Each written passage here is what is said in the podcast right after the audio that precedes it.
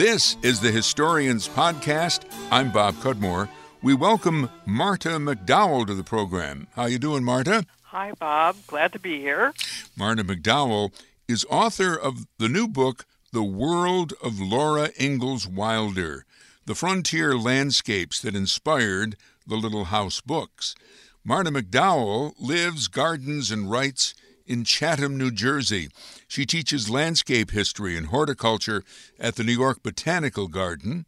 She previously wrote the book Beatrix Potter's Gardening Life, and Marta was author of the book Emily Dickinson's Gardens and All the President's Gardens. Marta McDowell, again, is author of a, a new book, The World of Laura Ingalls Wilder. How, how do you um, bend Laura Ingalls Wilder to your needs? I mean, what, what are you, you discussing about her life that uh, has to do with gardening?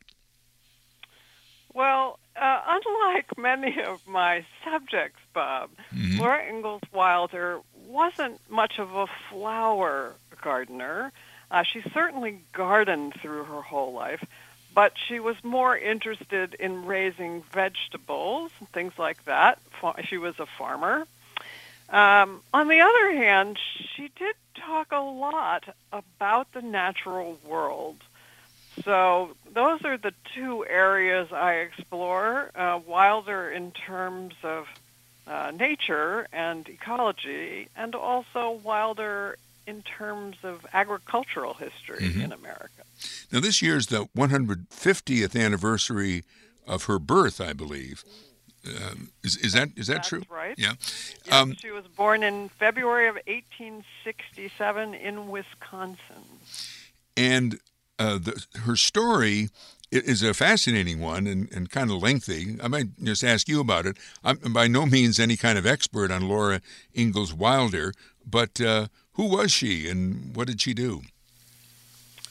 So Laura Ingalls Wilder grew up at sort of the end of the great push west. So her parents moved many times while she was a child uh, always kind of looking for the next place, the next, you know, farm or the next homestead where her father thought, you know, he'd really make it this time. Uh, so she saw, you know, she saw the continent before it had completely been settled. She saw mm-hmm. the big woods of Wisconsin. She saw the prairies before all the sod had been broken. Uh, and then much later in life, she started writing these memories down, and they really became a phenomenon mm. during the 1930s and 40s when the original series of eight novels came out. Mm-hmm. I mean, it was it was sort of like Harry Potter, you know, in our day, where every child was reading it. Yeah, that's that's a good uh, comparison, I'm sure. But as you say, it was much later in life she wrote them, and she began writing columns for what the, the Missouri Ruralist and the St. Louis Star, but you know eventually they turned into uh, books. And then uh, I don't get far afield from her and, and, gardens and the things about the landscape, but her, her daughter helped helped her in, in this task. Some say the daughter actually was the ghostwriter of the books. well, I think if you read the latest biography that just came out, uh, that will hopefully be put to rest. I mean, certainly her her daughter was um, a strong editorial hand, and her daughter, who was already an established writer, had all of the publishing contacts uh, to really make her mother's work uh, move from the, you know, sort of that uh, place of being a farm journalist to being a recognized national author, albeit a children's author.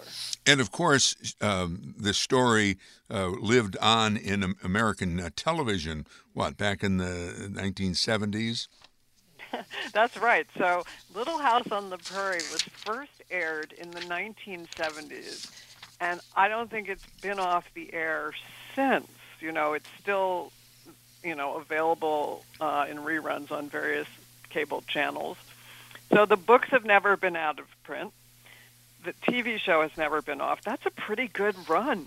I would say. Now, she, I believe, begins by writing about uh, Wisconsin, or the family initially lived in Wisconsin. And your first chapter is uh, clearing the land, the Wisconsin woods. I mean, uh, what does that I mean, that phrase mean? Yes, so that part of Wisconsin, the family settled uh, not far from the Mississippi River, just a couple of miles, uh, near a place where the Mississippi widens uh, and is called Lake Pepin. Uh, it's a beautiful area, still beautiful area today. Um, but when the family settled there, it was it was all wooded, and that area of Wisconsin was converted from forest to farmland, and it's still absolutely lovely agrarian land in that part of Wisconsin. Uh, and it was it was sort of a timber rush as well. So again, think 1860s. By that time, the east coast of America had really been timbered out. Mm-hmm. Right, there was almost no virgin forest left on the east coast, and yet there was this great hunger for timber, and so uh, a big, you know, a big industry at the time. And I mean, there's still a, a timber industry in Wisconsin, but certainly bigger at the time. Uh, was lumber, and uh, you know, was sort of in the process of converting that part of the state from being forest to being uh, growing mostly grain, mostly wheat. Mm-hmm. So Laura's family, and this would be the Ingalls family, right? Or yes, the Ingalls family. Um, they, you know, her like her father or her people cleared some of this forest. Did, was that the deal? Yes, absolutely true. So they were kind of hacking a clearing out of the wilderness, and in the book, you know, in the novel, uh, it talks about her playing on stumps and her father always, you know, grubbing out the, you know, the saplings that were coming in. And, you know, it's it's sort of amazing to me when you think about just the physical labor involved in cutting down giant forest trees, mm-hmm. all done by hand. Uh, you know, his his brother uh, lived next door, and so they I'm sure they did some of the work together, and they would have had you know, draft animals, but but certainly they weren't using chainsaws. yes, indeed. Now, your second uh, uh, chapter, preparing the soil, and if I'm reading it correctly, a New York farm. I don't know. She they moved to New York or, or no? Well, no. Actually, in the series of novels, uh, Laura Ingalls Wilder diverts in a very interesting way. So the whole first book, the main character is Ingalls. And you start the second novel, Farmer Boy, and Laura Ingalls is nowhere. And suddenly it's this little boy with an unusual name, Almanzo, and it's about the Wilder family. Uh, this was about Laura's eventual husband, although it doesn't say that. It just, you know, you kind of have to go with it. Right. Um, but again, an interesting story about an established farm way, way north in New York State. So it's almost to the Canadian border. Uh, and, you know, it then goes over their family and the kind of farming that they were doing there. And again, if you're interested in American agricultural history, the early books, you know, use very traditional techniques. The father in Farmer Boy is sowing by hand. They are, you know, cutting and binding grain by hand. Um, you know, it talks about everything from how to grow potatoes to how to raise a giant pumpkin for competition in the fair.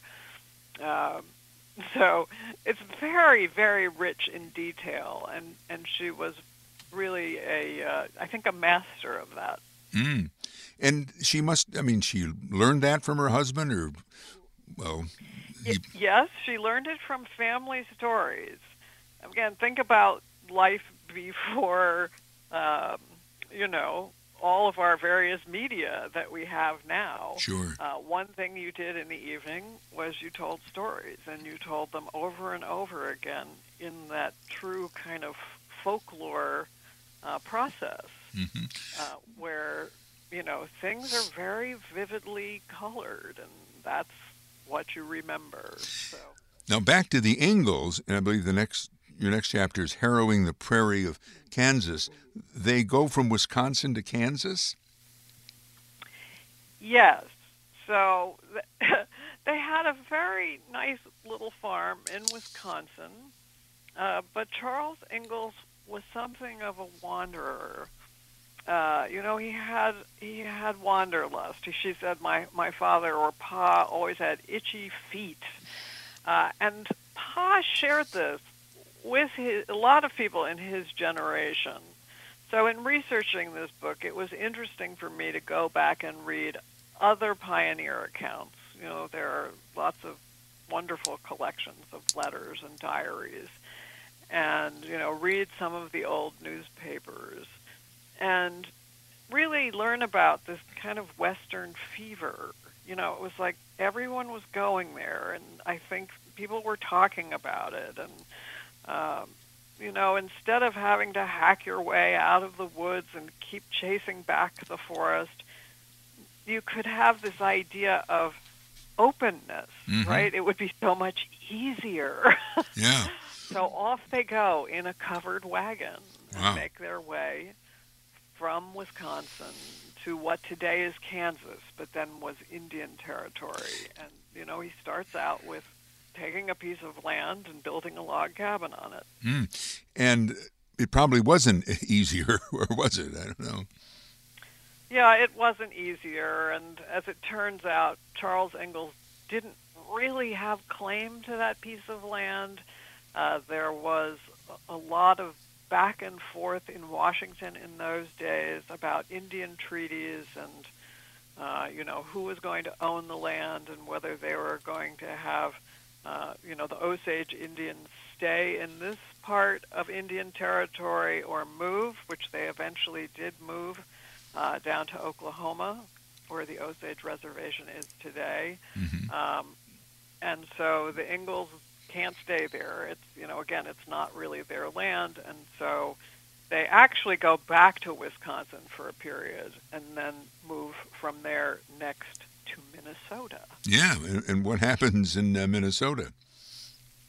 Well, in Minnesota, again, he, he makes a go of it. He uh, actually buys a piece of property that someone else had homesteaded and, um, you know, plants a farm. They live in a dugout for a while, so I got to learn all about uh, construction techniques for building with sod bricks. Oh, you mean a dug? You mean a dugout is a house dug out of the soil? Is that? Yes, so this particular dugout was, and, and it's the name of her novel, on the banks of Plum Creek. So you can imagine, Bob, the back walls being dug out, uh, you know, being made out of the bank itself, and then the front walls being made of sod bricks, the roof being made of willow boughs with more sod put back on top of it. So it really was, uh, you know, sort of a an earthen house. Isn't that something? Yeah. So the prior owner, who was Scandinavian, had built this sod dugout. Um, you know, building with grass roofs and things is uh, a traditional building technique uh, in Scandinavia. And uh, they lived. The Ingalls family lived there for a little while until Pa built them a house uh, made of timber. Oh, so they didn't stay in the sod house in Minnesota. Not for too long. Uh, I don't think Laura's mother was too keen on living in a house I wondered about that. Yeah, we will continue in uh, just a moment with Marta McDowell, author of the book "The World of Laura Ingalls Wilder: The Frontier Landscapes That Inspired the Little House Books."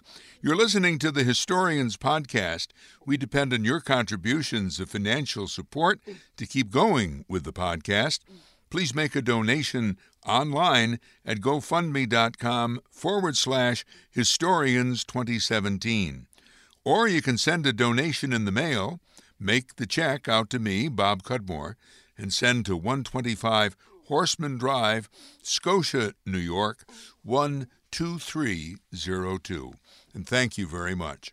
We're talking with Marta McDowell, author of the book The World of Laura Ingalls Wilder the frontier landscapes that inspired the Little House books.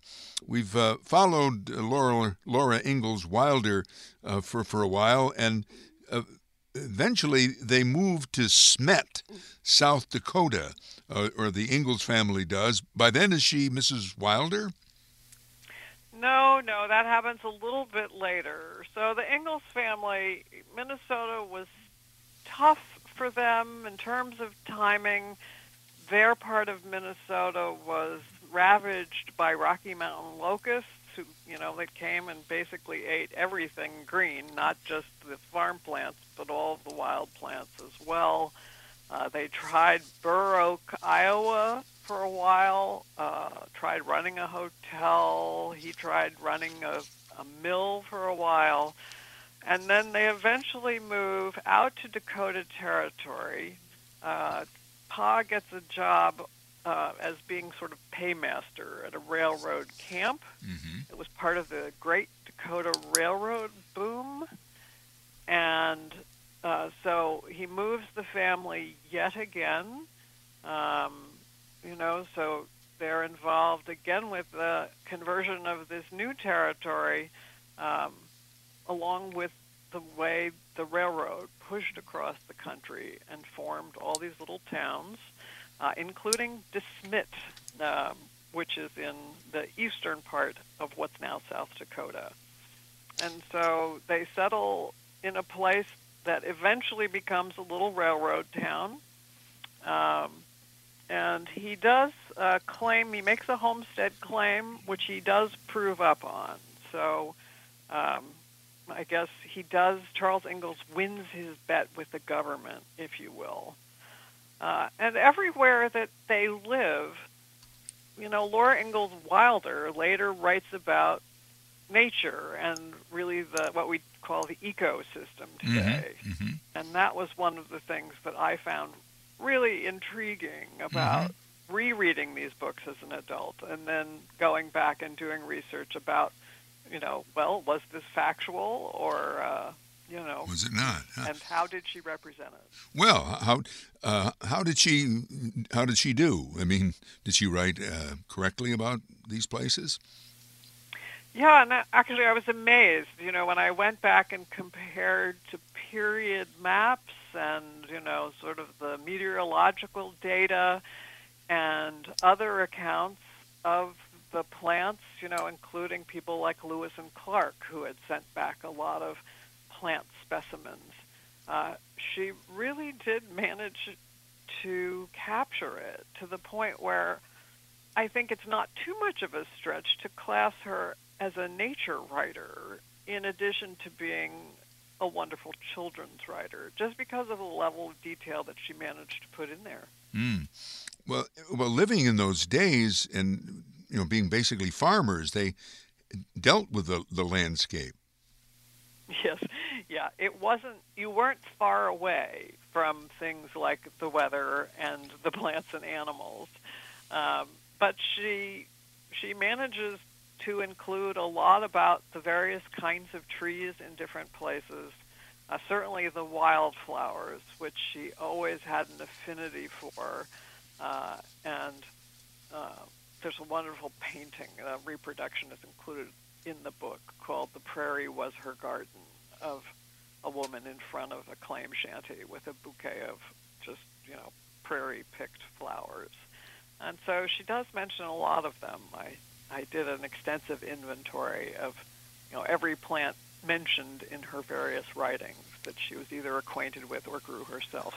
Yes, in fact, uh, you have a, a many uh, pictures in your book. Some uh, artworks, some that are uh, photographs, uh, some that are historic photographs. Yeah, the visual research, Bob, is one thing that I find uh, I know, really rewarding. Um, there are over 200 images in the book, um, some from the novel, you know, illustrations from the novels that people uh, will probably be familiar with. uh, but a lot of historical images, photographs, um, you know, botanical drawings, newspaper clippings, um, because I think that it's a very visual topic, and if you know, if people are like me, you know, I'm from the East Coast, so I'm not as familiar with these Western settings, and so I wanted to make it something that would be uh, really visually informative mm-hmm. and beautiful. Mm. And uh, after they get to South Dakota, and I said Smet, but you said something different. I think. What, where's the place they? It's, it's D E S M E T, and they pronounce it uh, in South Dakota DeSmit, DeSmit, which surprised me. Okay, DeSmit, but they um, stayed there, right? I mean, I don't know if she lived there the whole rest of her life, but the family stayed in DeSmit, South Dakota, for many years. Yes. So uh, Charles and Caroline Ingalls finally set down roots, and that's where they stay. Uh, in one of the, the books, it, it talks about Pa wanting to keep going, to keep going to Oregon, uh, and Ma sort of putting her foot down that, you know, no, this place was just fine for her. And so uh, he does prove up on his claim. They farm for a while. Then he builds them a house in town that they move to, uh, which is after Laura Ingalls and Almanzo Wilder get married, which is the very end of the series uh, in these happy golden years. And that's where it does end. Uh, her novels end with a sort of happily ever after. Um, her real life, of course, goes on mm. and um, is a much harder go of it, um, which I think she didn't feel was appropriate for children. Um, there is a, a she did write a manuscript that she never submitted for publication that was put out after her death um, called The First Four Years. That's almost grim, you know, what she and Almanzo went through in their early married life. So there's. Uh, he was sick or he was injured in an accident or something like that? He got diphtheria. They both did. Um, and he never completely recovered. He was partially lame for the rest of his life, although he certainly, you know, just made do. But he always walked with a cane. Um, she lost. They lost a son the next year, so I have to think that that's because partially she was weakened from the diphtheria as well. Uh, the territory went into a period of drought which we know happens, but it had been really good years in terms of rainfall and went to a really dry period. So the harvests were terrible. And then their house burned down, and basically they lost all of their worldly properties. Oh and then they started to move, Laura and Almanzo. So, you know, her family stays in DeSmit. Uh, they start moving around um, and eventually settle in the Ozarks in the western part of Missouri. Really? Huh. Where they moved in the 1890s and they lived out the rest of their lives. Uh, so again, the vast majority of her life was something I knew nothing about until mm-hmm. I started researching this book, uh, where they did make it, uh, you know, as a small farm in Missouri, right. and then eventually she writes these books. And but even before that, doesn't she? At some point, she works for uh, the a farm loan association processing government loans. Yes, she did. So again, if you're interested in agricultural history, um, you know she gets a sort of hand in in various ways along the way. Uh, yes, Laura Ingalls Wilder she had a lot of jobs through her life, so she certainly wasn't a person who uh, just worked at home in the home. She uh, was a teacher. She was a seamstress as a you know a young person. She uh, you know helped uh, quote sit claims because if you were going to prove up on your homestead, you had to actually live on it for so many months a year. Um, so she did a lot to try to earn a little cash money. Did she live to see her books selling tremendously, or that help her all, or wasn't that didn't that happen? Yeah, she lived till 1957. So oh. you know they they own a car. You know, she has a radio.